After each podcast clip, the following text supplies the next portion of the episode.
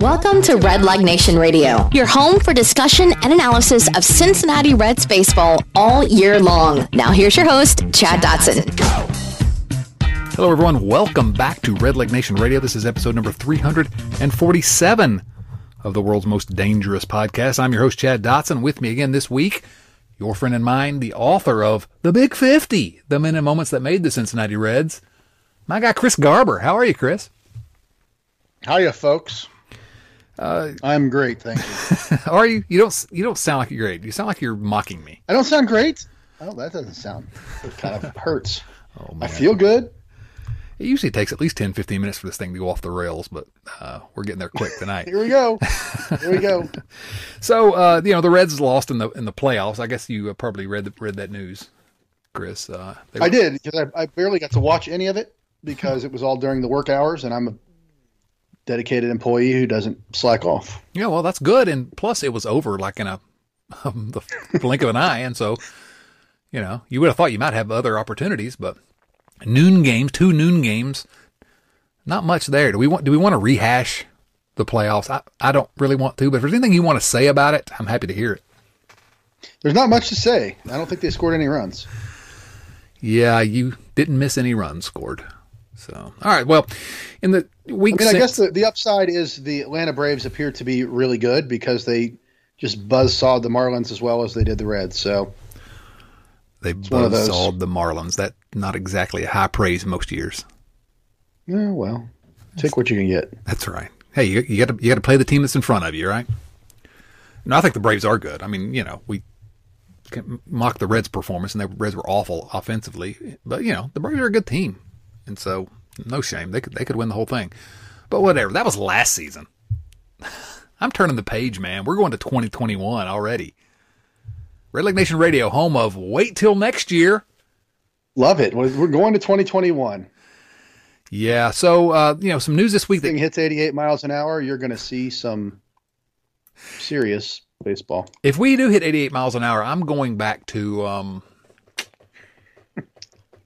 70. Well, that's good. You could go back uh, 47 years today and watch Pete Rose and Bud Harrelson fight. Okay, we could. A lot of winning after that too, but uh, you had fun with that chapter, I remember, in the book. That was fun. Yeah, yeah. The book, The Big Fifty. The Big Fifty, where you can read about Pete Rose getting punched. All right. Anyway, we had we had some news this week that was a little unexpected to me, maybe not to you or, or the listeners, but I didn't see it coming. And, and the news, of course, was that Reds president of baseball operations, Dick Williams, former GM who was elevated to president of baseball operations, he's been in the Reds front office for 15 years now, and um, he resigned. That's the word that was used. He resigned as president of baseball operations with the Reds. So, uh, Chris, that's that's the word. He says he wants to spend time with his family and work on his family business for a while. Although I thought the Reds kind of were his family business, but he's got another family business evidently. Yeah, and I guess for for people who don't really know the whole picture, uh, Dick Williams' dad and uncle, I believe it's is it yes. his dad and his uncle or just his uncle, are uh, prominent members of the Reds ownership group. Yes. And so when that group, led by Bob Castellini, took over the Reds in 2005, six. six. It was the end of 2005, start of the six, yes. 06 season, or after? Okay. Before 2006 uh, season, yes. Right. It was that winter. They brought in, in addition to uh, Bob Castellini's son or sons to run the business side of it, uh, Dick Williams came to the organization as a, what do you call it, a medium level yeah, exec. I would say. I mean, I think the idea, I think the idea was he would learn the baseball side of the business. He had a finance background, and um, I think he has a college education somewhere, but uh, not a wasn't a baseball guy. But he came in with the ownership group mm-hmm. to kind of learn the business, and he's a smart dude. Oh yeah. So yeah, go ahead. No, I was going to say, uh, can we kind of talk about uh, you know his his reign before we talk about what happens next? I mean, because this kind of, I want to talk about what he did for the team, and then I want to talk about if we think there's any uh, ulterior, uh, you know, story here in the in the background. What's resigned? let's go. Let's go. And, let's go and talk about that he he resigned. Do do we do we buy that? Well, that's a good question, right? I mean, like I said, it's a family business, so it's always going to be a little tricky and strange when it's time for someone to exit a family business. Mm-hmm. Um, you know, obviously the, the, the goodbye message was incredibly glowing. The Reds, and, the Reds have a habit of, of those uh, parting messages that are true. Yeah. Fair, fair, yeah, fair. Even recently, but it was it was kind of celebratory. I mean, I think in in in a bit here. Um, Trent Rosecrans, who uh, I think has a fairly decent reputation for independence as a reporter. He seemed to take Dick Williams at his word and his his story about the the parting of of ways. Um, he talked about conversations they had during spring training, I think, and about how uh, maybe it was I don't know. I, I felt like they had talked at some point. Yeah. And and talked about being away from their family and being away from their kids. And Williams' kids are are not you know not babies, but they're not they're not out of the house. So I don't know. I think there's a little credence to it. Um, I don't know if any of the local media has an incentive to push on this thing and to to make the case that he was fired and pushed out. I don't know. It's it's. I mean, I think let's let's ask it this way: if his name was uh, Dick Smith, and he'd been the GM, he came up in the organization 15 years ago, and he'd been hired as GM, and and he'd taken over from Walt Jocketty and so forth and so on. Would we be talking about firing him at this point? I think so. Unfair, it's unfair because uh, I don't think Dick Williams did anything to deserve being fired. Let me say that. Um, but you know, I made a case. Uh, maybe the last time you and I talked, um, and I certainly made the case at Cincinnati Magazine that you know, given what we've seen this year, someone has to be on the hot seat, and I predicted it would be David Bell because Dick Williams has those family David relationships. Bell's dad doesn't own. David Bell's dad doesn't own the team. He is part of the uh, inner circle in the front office. David Bell's dad. Yeah, I mean, it's yeah. a it's nepotism central up there. Um, I just yeah. yelled at my dad earlier today for not being a uh, an independently wealthy owner of the Cincinnati Reds. How dare Why he? you give me another? Yeah, if you're after I flame out in one of your businesses, Dad, can I go around the other one? so, but I think that given the fact that the Reds have, you know, they they put some money out there and they did not perform this year. I mean, yes, they had a winning record. They sort of made the quote unquote playoffs this year, but this year was a disappointment. Was it an embarrassment? Like people were saying, and Dick Williams kind of pushed back on. No, not, not really an embarrassment, but the team continues to to struggle. And I, I thought somebody had to at least be on the hot seat if ownership really cared about this uh, putting a championship team on the field. And let's be honest, I'm not sure they do care. But um, yeah. I, th- I, think that he, his seat would have been warm in any other organization. Yeah, I, it's that's fair. I mean, it's a weird thing. I, I don't. For some reason, I've stopped feeling like firing people is this you know it, it's like that let's do something. Yeah. I don't know that firing someone is is anything that really helps you improve unless they're doing a bad job. You know what i mean? Or or, mm-hmm. or sometimes sure. the, the circumstances change where you say this guy has kind of you need a change. And that's usually in a field manager. You know the team the team's younger than it used to be, the team's older than it used to be, Dusty Baker's not a good fit anymore, whatever. Right. But I think objectively, Dick Williams did a really good job yes. at taking this organization from, frankly, a stubborn and somewhat silly to its own detriment uh, phase under Walt Jocketty and really modernizing this team. Too late, perhaps. That's not his fault, though. them in an area. Right, right. He did as soon as they let him have the, the, the reins, he took off. And I think that he made some really important changes to this organization that were absolutely necessary. Now, I don't know, is it is it his fault that Joey Votto batted 226? Is it his fault that, you know, Eugenio Suarez and, and Mike Moustakas couldn't get above 800 OPS? Yeah. Is it his fault that Nick Senzel is made out of um, spun glass. Let I don't me, know. Maybe. Uh, I don't. I don't. not though. No, I mean, maybe should he have anticipated that was going to happen? I don't know. Maybe if he has a, a you know. well, he did. I mean, he's got.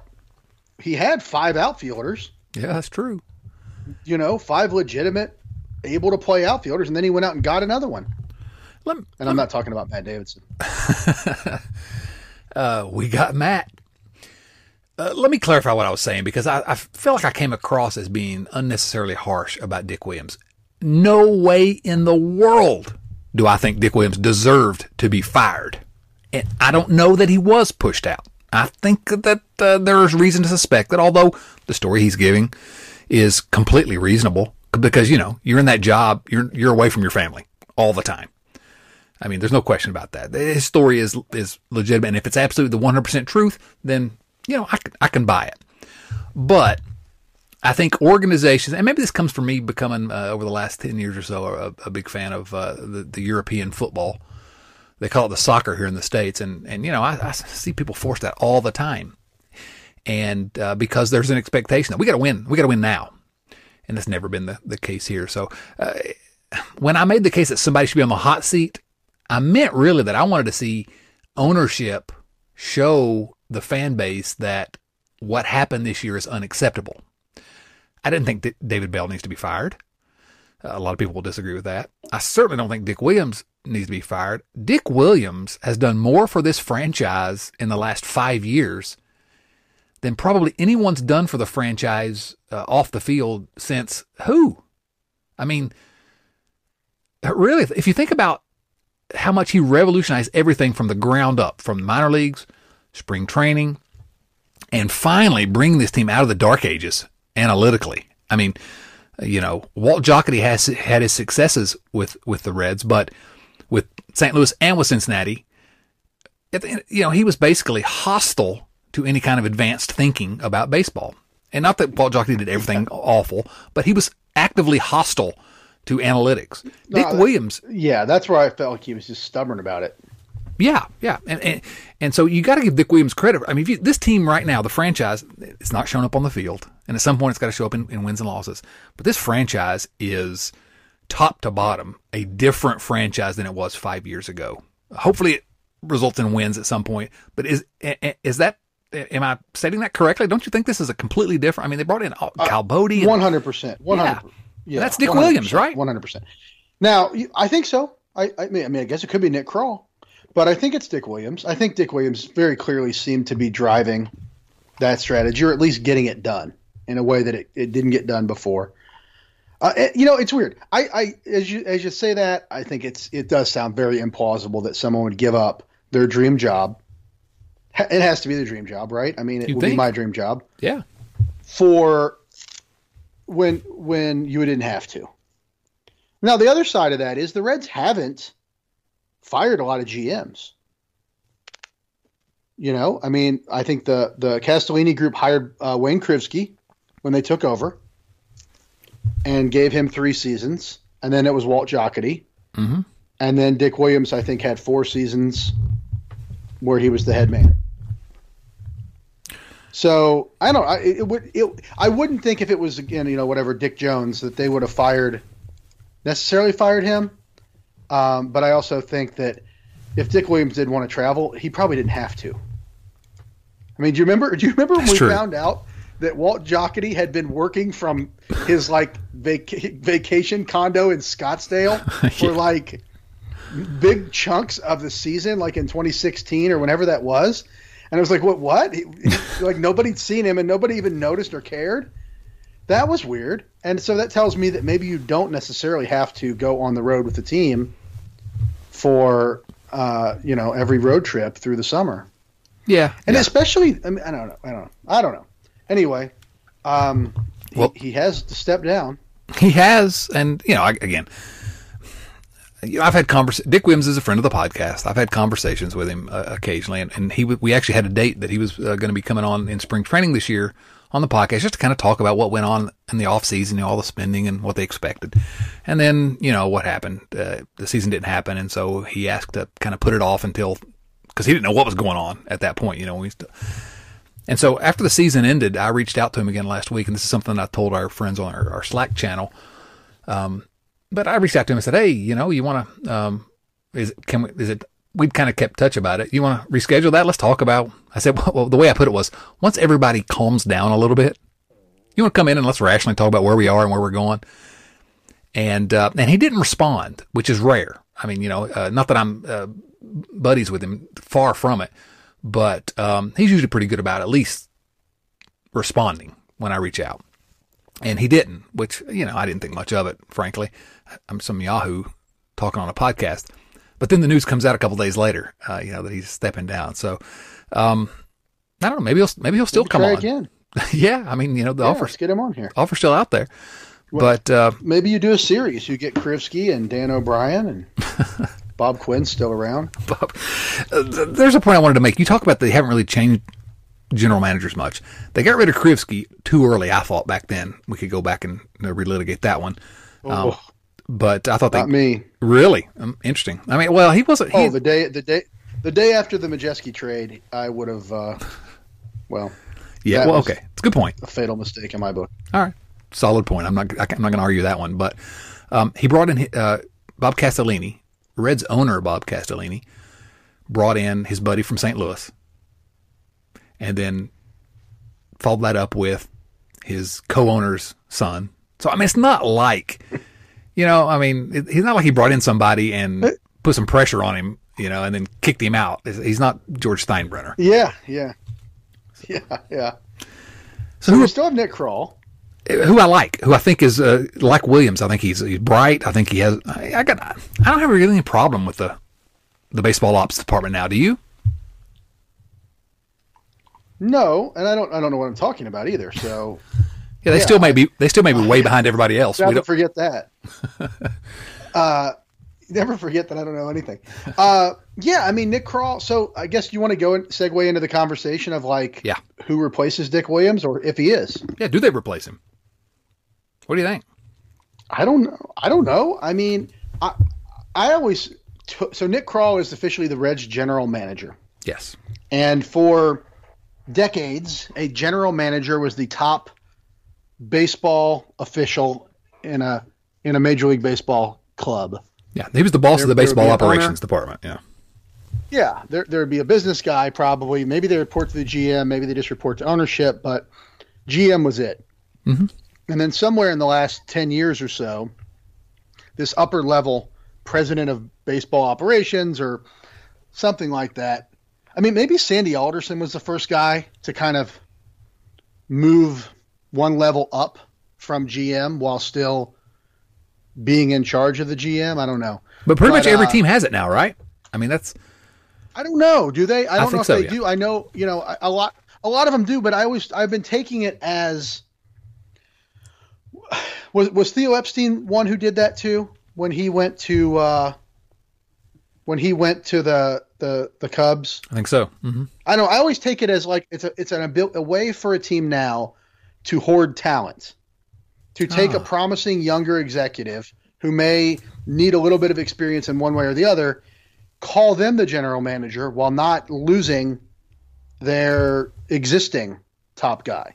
There was some talk uh, in that respect with Nick Krall at the time when that happened, wasn't there? Do you remember that? Right, right. I I don't know. I, I don't know if we assumed that or if it was actually said out loud, like this guy needs to be a GM, and even if GM is a little bit of a, a deflated title from what it used to be, um, he's going to go somewhere else and get it.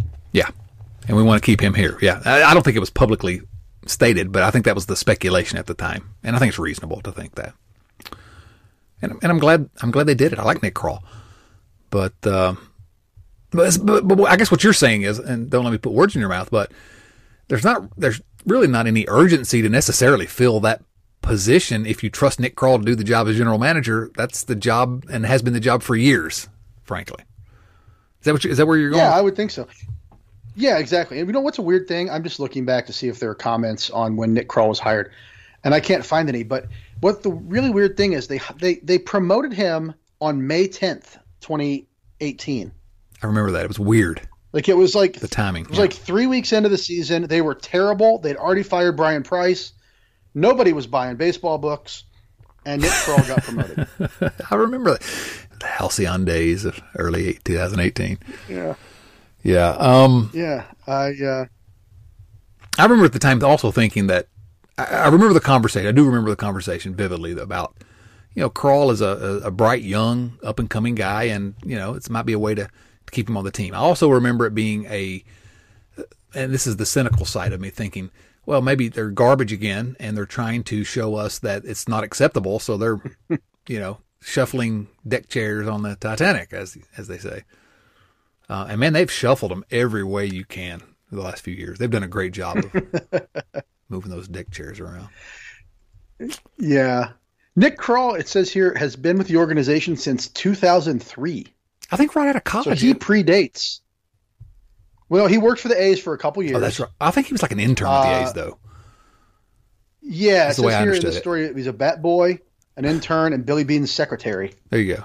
He and MC Hammer were bat boys. Same time, I think. that's right. That's yeah. right. That's probably. uh, I but uh, anyway, he he predates the Castellinis, which is interesting. That is he he. I think he like tried to walk on at LSU, I believe, if I remember his story correctly. Um, so you know, it's a guy that loved baseball and decided he wanted to get into to baseball somehow when he realized he wasn't going to be as a player. Um, when I did, when I realized I wasn't going to be a major league baseball player, I just went on to seventh grade and went about my day. He decided to try to get into the game, and uh, yeah, he got an internship with uh, the Cardinals, I believe. Oh, gosh, organization. Yeah, there you go. Okay, there you go. So um, anyway, good for him. He seems like a, a smart guy. He seems like a, a, competent guy. Um, you know, I don't know any reason why they got to bring somebody in to slap on top of him. Yeah, but, and I'm comfortable. You know, it gives I'm, us something to talk about. I don't know in terms of his ability to, you know, his relationships with other teams, or you know, I don't, I don't know anything of that. I know that in terms of what he believes as a, uh, in terms of baseball, I feel pretty confident that he understands the direction that the Reds need to go that they weren't before. But now I don't know whether he's good enough to run the whole baseball ops. I just there's no way for us to know that. What if what if they do put get a new president of baseball operations? I hear that you have some uh, some suggestions for that. Well, I don't have suggestions, but I, I saw that uh, Bobby Nightingale in the Cincinnati Enquirer has uh, put together a list of some some candidates. I don't well, I, I, think you'll see a pattern of his candidates once you start uh, going through the list. But if you want me to, to, to, share a few of his list, I think it, it could be an interesting conversation. Uh, please do. But first, the, the first am I, one am is am I on the list? Yeah. Is my name on the list? I haven't got to the bottom of it. It's not alphabetical. Dombrowski, uh, go ahead. Uh, no, maybe in the comment thread. so the first name's an interesting one. I don't know if it's realistic, but uh, Michael Hill, who is the Marlins president of baseball operations. He he's been he was their GM from 08 to 13, and he's been the president of baseball operations for the last seven years. Got promoted. So you might think, why would you take a guy who's been running a team for 13 seasons and has just won quote unquote playoff game this year. Why would you do something like that? Well, um, he, he is a kind of highly respected guy and he's kind of an interesting guy. Um, but he went to since he's from Cincinnati. Oh, and he went to Country Day School and played baseball and football at Harvard. Okay. Oh, so smart guy. So anyway, smart guy very smart guy. He's an African American guy, which I think if the Reds are looking to diversify some of their um, leadership team, that could be something sure. you might want to think about. He's one of just four minorities who are heads of baseball operations right now. But uh, you know, uh, as as uh, oh, apparently his contract is, is, expiring at the end of the season, so that makes it plausible. He's a free but, uh, agent. as Bobby Nightingale notes, he's been a part of multiple roster overhauls because of payroll constraints. so he... that that sentence that sentence reminds me of like the old uh, 1970s back of the baseball card cartoons, like the saddest possible version. Right. You know, like in the off season, Ed Ott works as a carpenter. uh, yeah, that's that's his cartoon on the back of his uh, his Topps card. I love yeah, it. it's just got him. It's just got him like I don't know the sack of money he's taking back into a vault or something. I don't know how you do it, or he's laying people off in a cartoon format. Plenty of experience working for penny pinching owners who refuse to win. yeah, I mean, maybe he's standing there with his pockets turned inside out. yeah, I think I can see his arms out. Like it's like the Monopoly guy. What's up? Oh man, yeah, I love it. Yeah. Anyway, so that's one. Uh, Michael Hill. I mean, again, I don't know that. Uh, if you, somebody came to me and said, "Guess what? The Reds got the guy who's been running the Marlins for the last 13 years," I don't think my initial reaction would be cool. Yeah, doesn't inspire confidence. who knows? Maybe. All right, candidate number two, Vice President of Baseball Operations for the New York Yankees, Tim Naehring. Do you know any facts about Tim Naehring? I know one. Is he from Middletown? What's that? He close, close. Graduate of LaSalle High School oh, Tim Naehring, I'm sensing a pattern. Cincinnati. Now, how does he? How does he live in Cincinnati and serve as vice president of baseball operations for the New York Yankees? Well, isn't like that's interesting. Uh, you know, wasn't Walt Jocketty vice? Pre- he's still vice president of baseball operations, I think.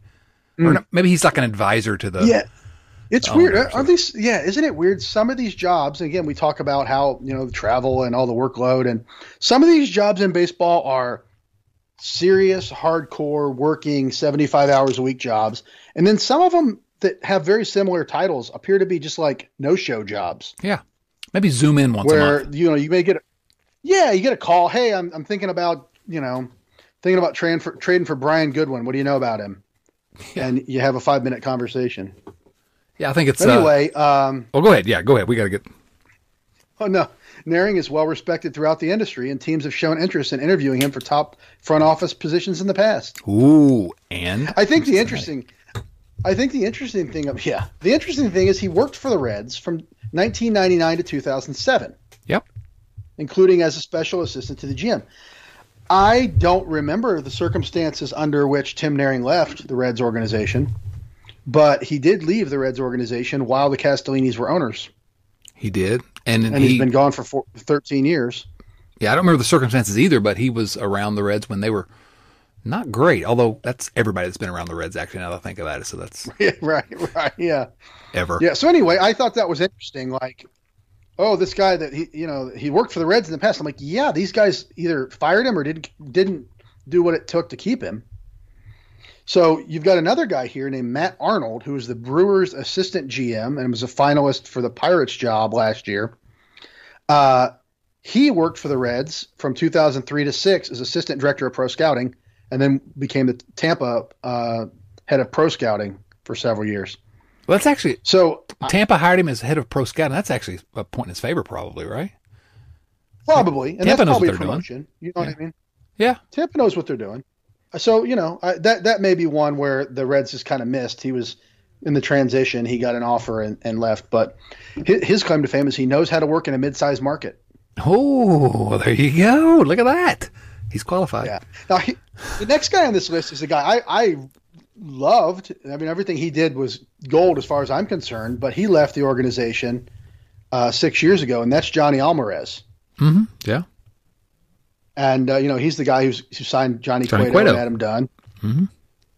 But uh, and also when, when, he was with the Braves, uh, Ronald Acuna Jr. Uh, and Ozzie Albies. Oh, that's right. Yeah. So I don't know if he was the scout for them, but he was a scouting director.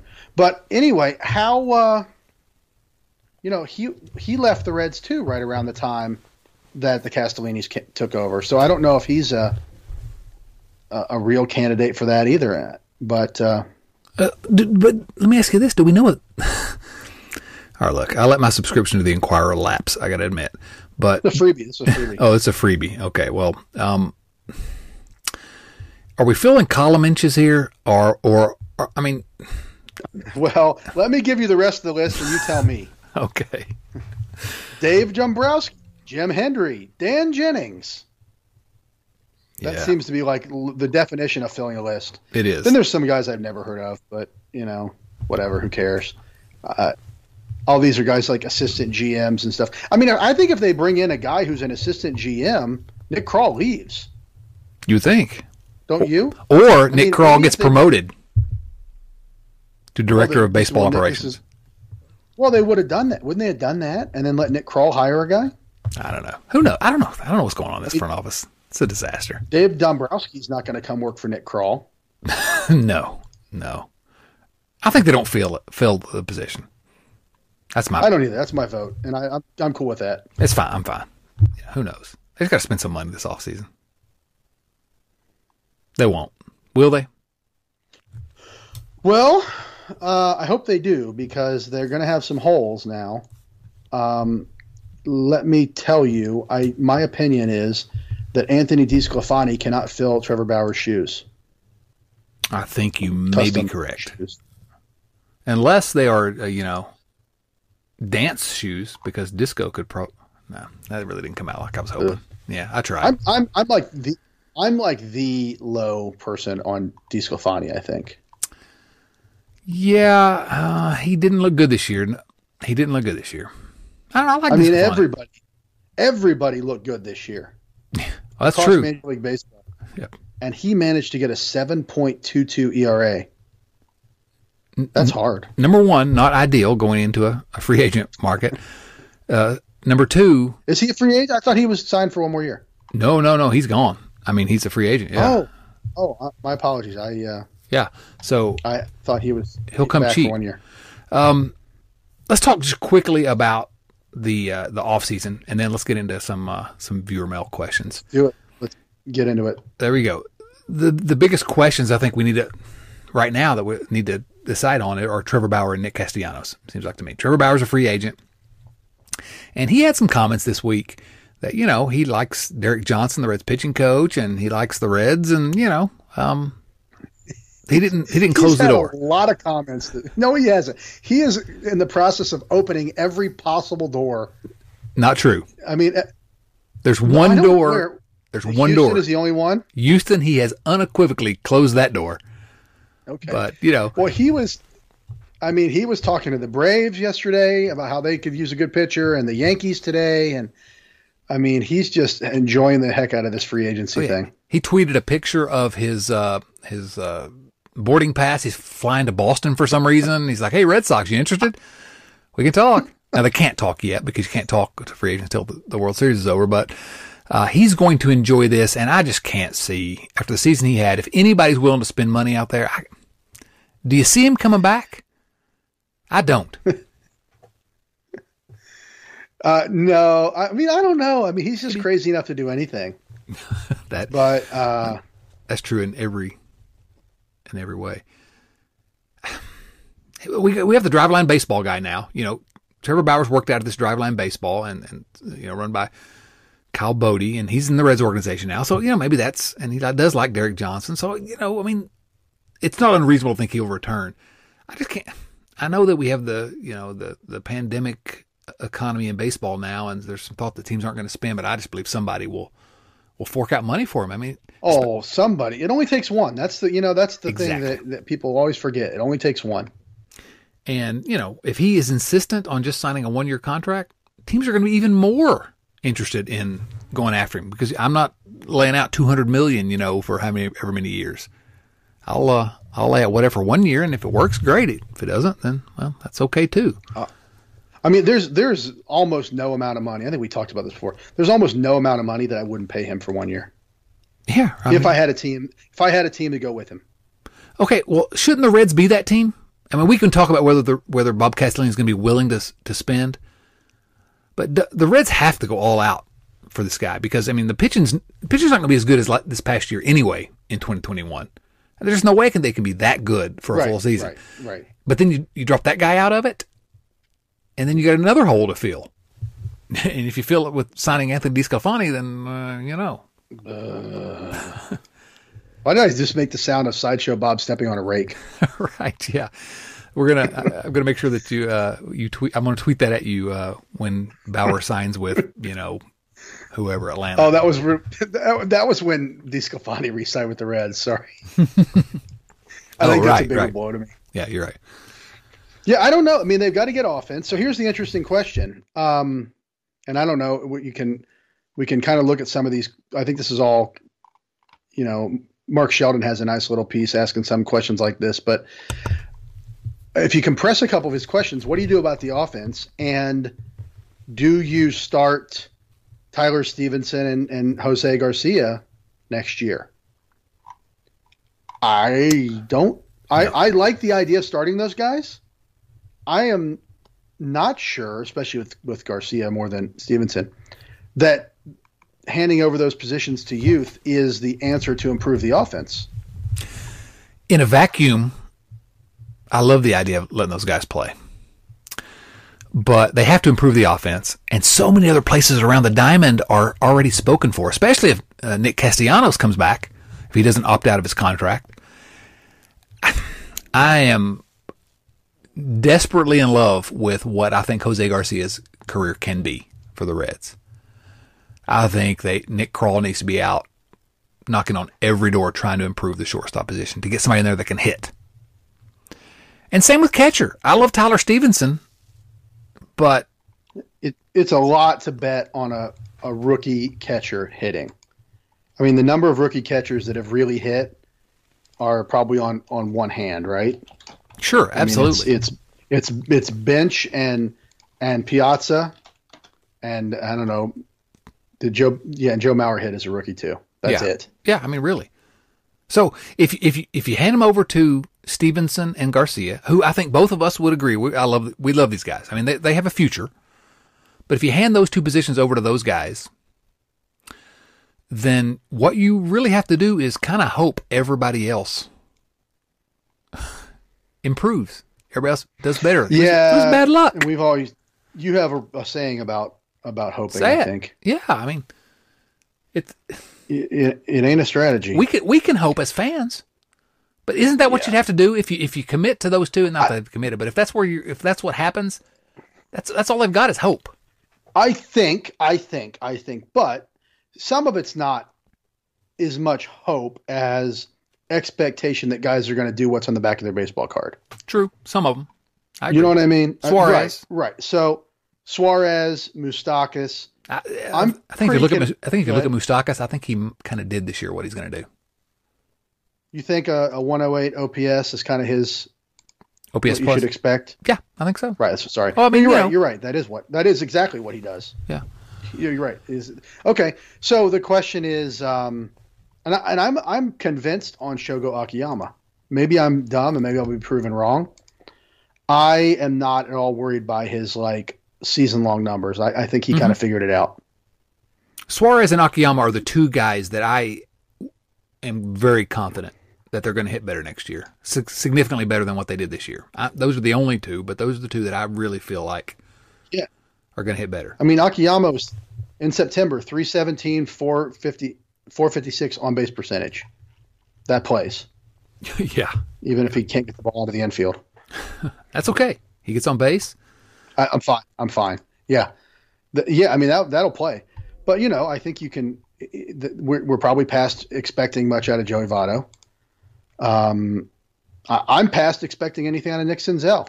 Yeah, that's the question I was going to ask you that I didn't really want to go to. But I mean, do, do the Reds go into the season counting on Nick Senzel to be the guy that he can be? I think we all agree that he can be, but are, are we gonna are we gonna hope that he stays healthy? 20, he's going to turn 26 years old next year, and he has had over 400 plate appearances one season as a professional athlete.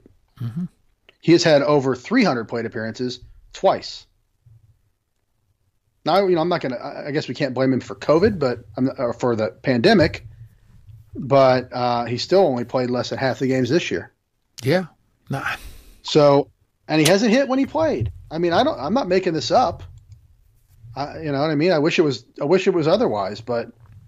I mean, he's still he's, the guy that performed on the minor league level, but at some point, you got to, He's got a 305 on base percentage as a major leaguer. And he's how much older than Ronald Acuna is he? Two, three years, three years. Yeah, like uh, yeah, almost three and a half years. No, that's wrong. Two and a half years. But anyway, I mean, the point is, he's not a kid. Right. He's old enough that it's time to be producing like a 26 year old player And when you're when you're going into 26 and you haven't done anything yet, it's pretty silly to expect that you will. Yeah, I mean, I think everyone agrees that he can. That you know, I've not given up hope that he can be the guy we thought he was going to be, because I think there are you know circumstances. He's been injured, but when he's not been injured, he's not performed the way we expected either. So, again, if if you're going in just kind of hoping, I think that's not. I don't. I don't. I don't know how you. They've got to go out and get somebody. My my. What I maintain is that they they really need to get. They need one. I'm going to use the term elite, but what I really mean, I don't know if that's the right word, but they need one big time hitter in the lineup, and I don't know where they go and get that. But look at all the teams that are in the playoffs now. There's at least one guy, and a lot of teams two, three, four guys. Look at the Braves had three guys better than the best guy in the Reds lineup. The Reds have a bunch of guys that are either average or slightly above average at their best, but they don't have any any hammers. Joey Votto's not that guy anymore. So I think they got to get a hammer. And I don't know where you go get one of those. That's hard to do. So that's what concerns me about this offseason. Am I am I off base? Well, no, not at all. I mean, maybe uh, maybe Cleveland will be willing to trade Lindor now. He's like he's only got one year left on his contract. Yeah, I'd go all and out. And that's an elite bat who who's who's coming off a sub subpar sixty games at a position that the Reds need. Right. I mean, yeah. I don't know. I don't know who the guy is. I'm not. I'm not on the list of possible candidates for GM, so I'm not responsible for having a list. So, but they, you're. I 100% agree. They they did a good job last year mm-hmm. adding what I would call what B. If you're doing it, you know, getting a grade, Moustakas and Castellanos are B level players. Maybe yeah, B plus. Yeah, B plus. You may want to. You may have you argued know, A minus with Nick Castellanos, but you know, yeah, good players. Well, I, I mean, I consider Suarez an A minus. You know what I mean? Even yeah. when he's good, he's not. He's probably an all star, but he's not an MVP candidate, really. Right. Right. I don't know. I mean, I guess he yeah. finished in the top twenty the last two years, but but anyway, you know, they need another A player. They need another A hitter, not a B hitter, not a not a B minus hitter. Yeah, if they don't if they don't put a, a guy that can finish top fifteen in in the MVP voting in this lineup, we're just hoping that everybody gets better across the board. And yeah, I'm not going. And they're not young. They're not young. Yeah, they're all going to be a year older next I mean, year. That's if I, my math's correct. Well, I mean, if you look at their top ten guys in plate appearances, Senzel's the youngest one, and then there's Winker, and then everyone else is is above their prime, past their prime. Yeah. You know, Castellanos and Suarez are 29 next year. Shogo, Moustakas, uh, Galvis, Votto, obviously. I mean, Tucker Barnhart's going to be 30. Casali's 32. They somehow quickly got very old. Yeah, if you, I've talked about, you know, hoping that some of these guys do better, and the back of their baseball card indicates they will. But the the other part of that is that we got to hope that Jesse Winker continues to hit like he did in a 60 game stretch. We got to hope that the that the pitchers pitch just as well. You know, there's I think there's a, a, trap we fall into sometimes with assuming that the players that did well are going to keep doing that well. Yeah. And so if and everybody, everybody else does is, better, yeah. yeah, that's always ever, diversion from the mean always goes one way. Right. In, in your mind. Well, we the guys who had good years I'll have good years again. Yeah. Yeah, well.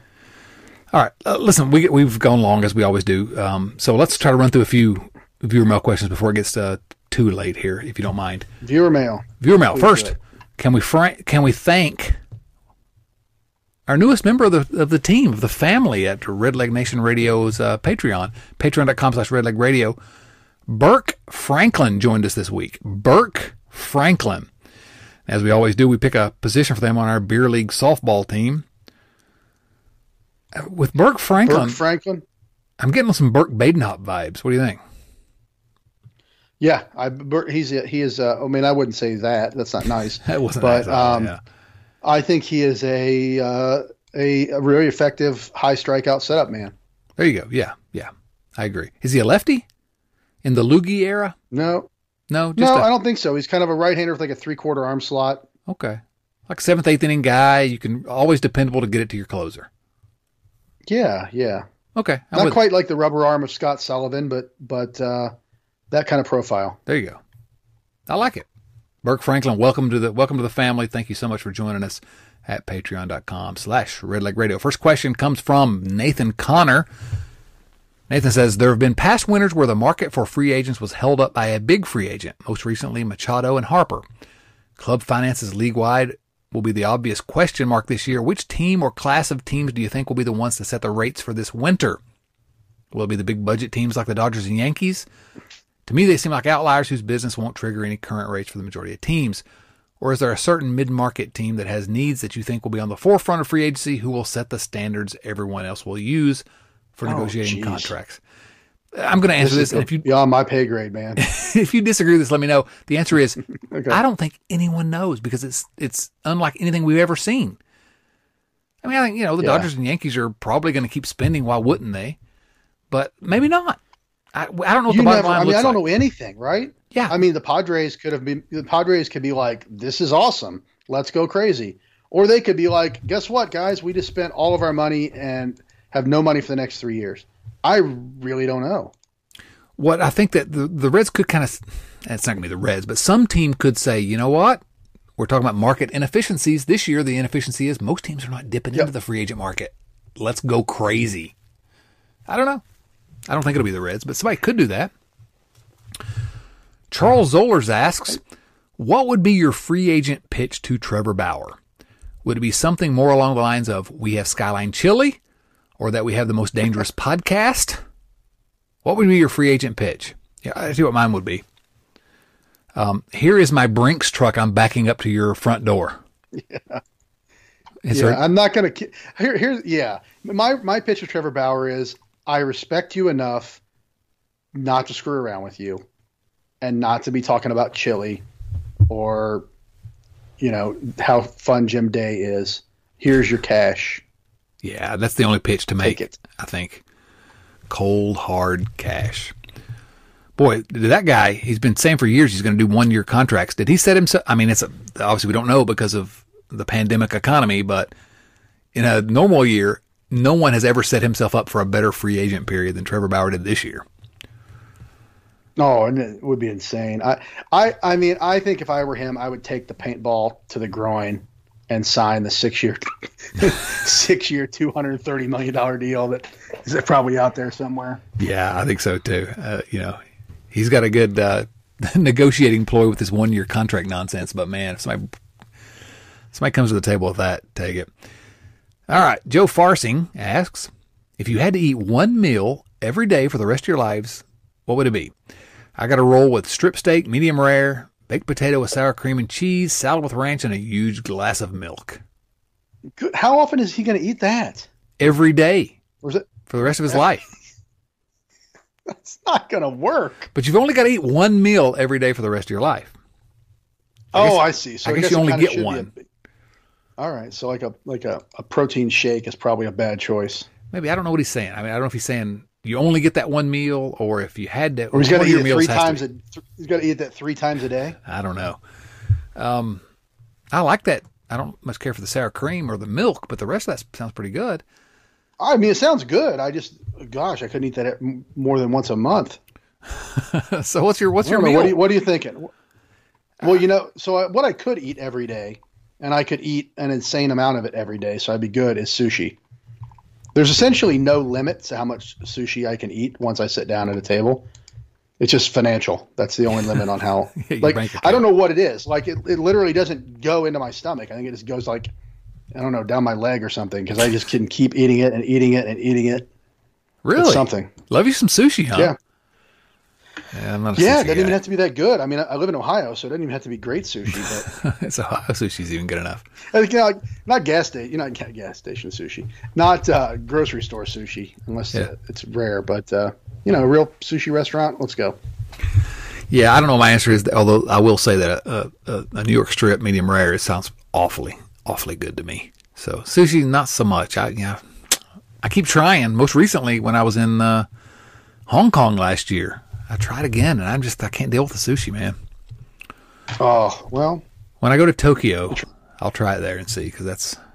that's go to that one guy who who's going to give you one thing. Yeah, Jiro Dreams of Sushi. Oh yeah, the Netflix yes. documentary Jiro, whatever. Yeah. Andrew Scott Wills, really good question here. Will the Reds payroll go up or down this offseason? What do you think? Hmm. Down. I think that it won't. What was it? What is it? I don't know, but it, I don't what remember exactly, but it was 17th highest payroll in baseball. Oh, yes, here it is. So, according to this baseball reference, $136 million in committed contracts for this year.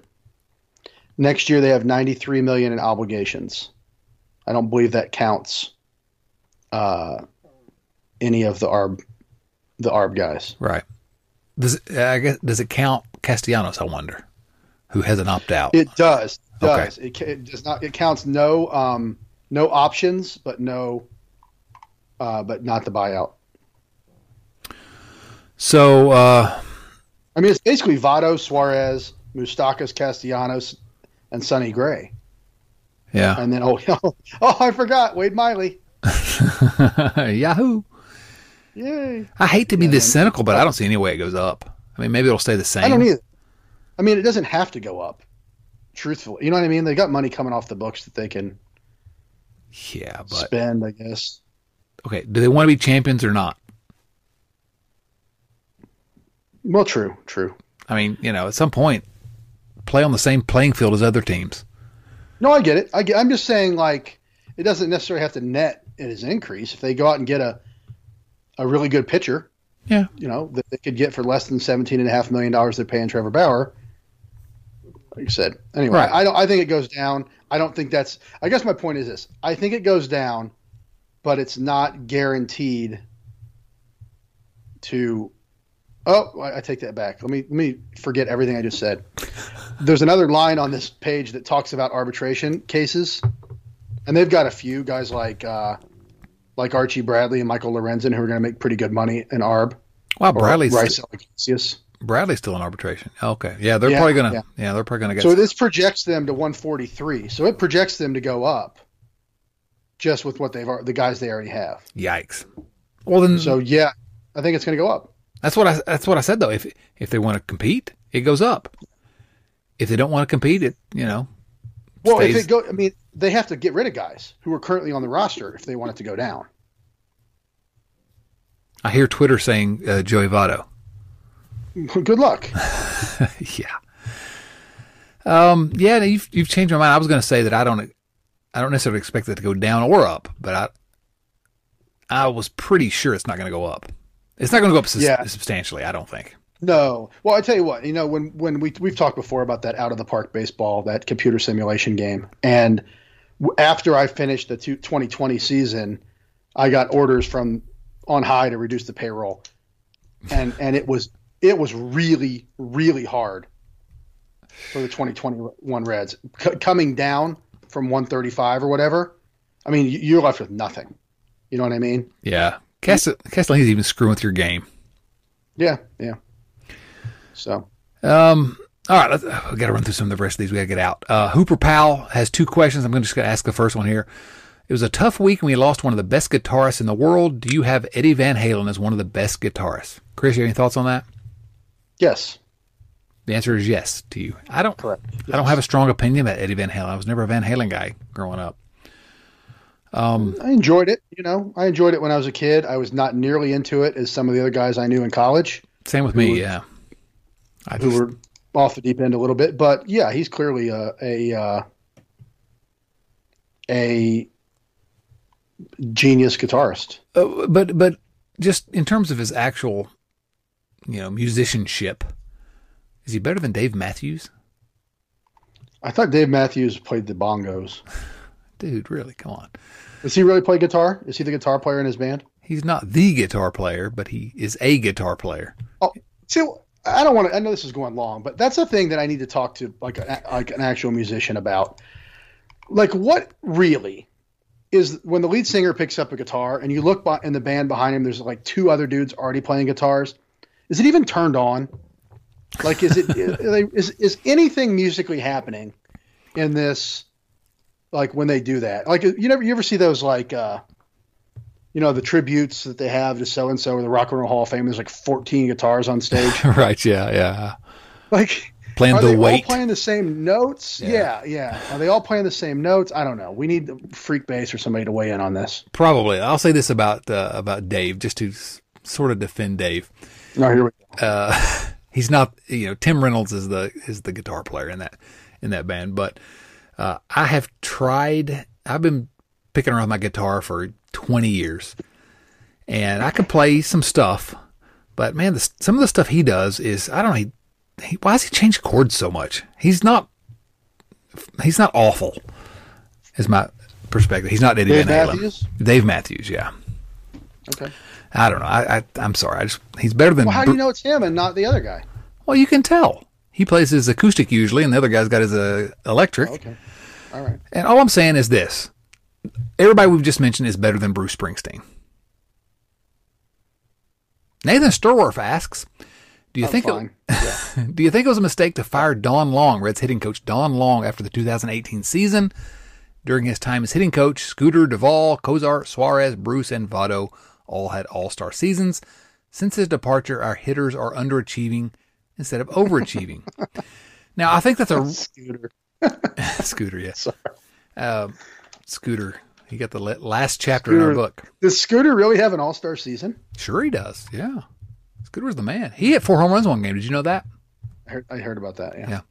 Uh, the question is not unreasonable, but my difficulty in answering it is that I'm really not entirely sure what a hitting coach does. And what once you get to the major leagues, whether they have and pitching coach you can kind of see because pitching is a, a cerebral thing and maybe hitting is as well, but I'm not entirely sure what hitting coaches do. You have a better answer than that, Chris? No, I was going to say that. I, I think they could probably fire the hitting coaches entirely and, and maybe not notice. Um, Don Long has since leaving the Reds moved to the Baltimore Orioles, where he spent the he's as a hitting coach for that team for the last two years. They've been a really good hitting team recently. Um, No. uh, he was reunited with Jose Iglesias, though. Thought we were going to get away with ever without ever mentioning Jose Iglesias again. Yeah, I mean, listen, I think that's a reasonable question. I just I'm not sure that a hitting coach really has much impact on. Those guys know what they're doing. yeah, by the time they get They've the got their leagues, own hitting coaches. they really are. Yeah. By the time they, they get to that level, so um, I think it was a mistake for the rest to fire Dick Pole as pitching coach. Fair. How many dicks are they going to run out of town? Thank you, folks. This has been Redleg Nation Radio. Sorry. All right, quickly. Um, Risto Neely, uh, Tom's gone. Tom is Thom is gone. Uh, Risto Neely says once again, both kings of popular culture on the same show. Uh, Risto, listen, my man. I don't know what you think the kings of popular culture are, but people who have watched The Simpsons too often don't really qualify, And not even this any Simpsons since like 1995. right? I'm- First ten years of Simpsons, man, we're there. First, like, yeah, like six years of The Simpsons. So, Yeah. all right. Uh, his question is, what's your favorite your favorite Western movie theme song? His choice is the theme from Rio Bravo. I'm telling you, I, Ooh. you got one? Um, well, let's see. You know, I don't. Yeah, somehow the other day, my my son was like, "Hey, what's that song?" And he started singing it, and it was the theme from Bonanza. And my son is ten years old, and I think Bonanza's been off the air for like sixty years. So I don't know where that came from, but that's a good theme song. it is. Um, I'm a I, I'm a Magnificent Seven guy, so that's that's the theme for me. I think about a story that one of my buddies tells about when he was in high school, and uh, there was some guy that uh, you know sometimes high school kids are not uh, are not nice to fellow high schoolers, and there was some guy that uh, thought he was a I don't know he he would wear a cowboy hat occasionally, and yeah he just that was his thing. You know, teenage boys have a sometimes that's their style.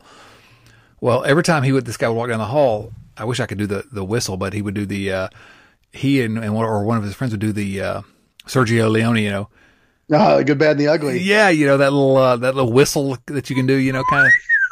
There you go. Right, right, right. It cracks me up to think about copyright. this guy walking down the hallway and, and somebody at the other end just.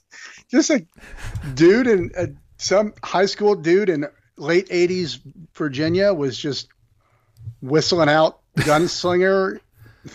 yeah, gunslinger themes in the hallway. It's interesting. Yeah, yeah, That's awesome. Yeah. yeah. the guy ended up working with me uh, for a long time, and uh, he's now a judge in the Commonwealth of Virginia. This guy, so I don't know if he does it from the bench though.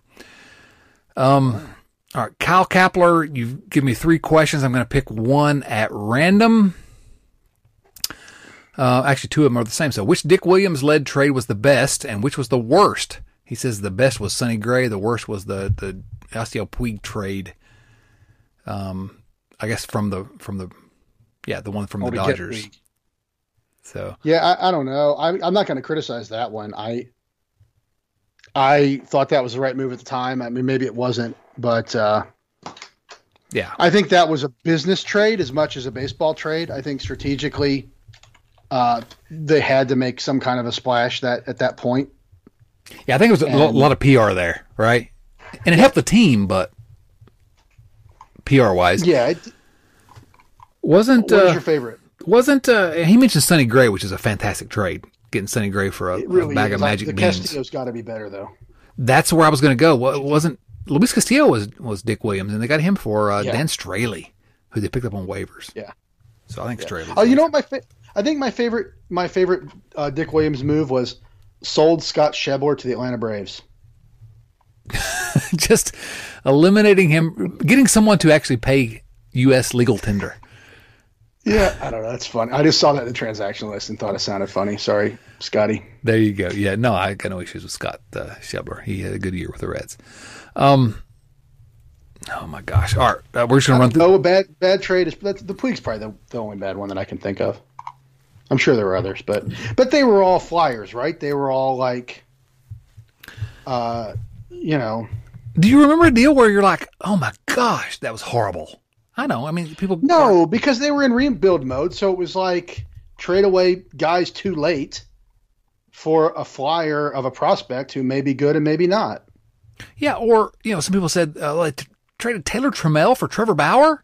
I mean, people hammered that. You traded one of our best prospects. Yeah. Well, you know, it worked out, right? Yeah, it worked out. I think it would have worked out a lot more if he'd been able to play a whole season. It would have. Yeah, that's All right. unfortunate part. All right, Rich Thompson. I know I told you I was going to end this, but Rich Thompson, dear Chad and Chris, I have an idea rather than a question for this week's edition of Redleg Nation Viewer Mail. On a few occasions, you've referenced a Redleg Nation softball team. I propose that once we come out of this age of COVID, that fans and followers, all three of you, of Redleg Nation and RedsMinorLeagues.com gather one weekend somewhere near Cincinnati to play a game of softball and catch a Reds game. We may not be able to celebrate the Reds having a successful season, but we can celebrate their, our continued passion for them collectively. As always, thanks like for it. providing a fun and smart place to stop in to reflect with the Reds. All right, I'm with you, man. That sounds great. Let's play it. Let's um, play at Prasco Park. Oh, we can play at the Ketchup Factory. Yeah. Um, Chuck Nichols, our last last question here. Chuck Nichols, hey Chad, what media platform do you watch your favorite soccer team on? Since baseball season's over, I'm looking for another sport to watch. Peacock. I subscribe to the Peacock streaming service. I did. I subscribed so that I could watch Tottenham Hotspur. Can you believe this nonsense?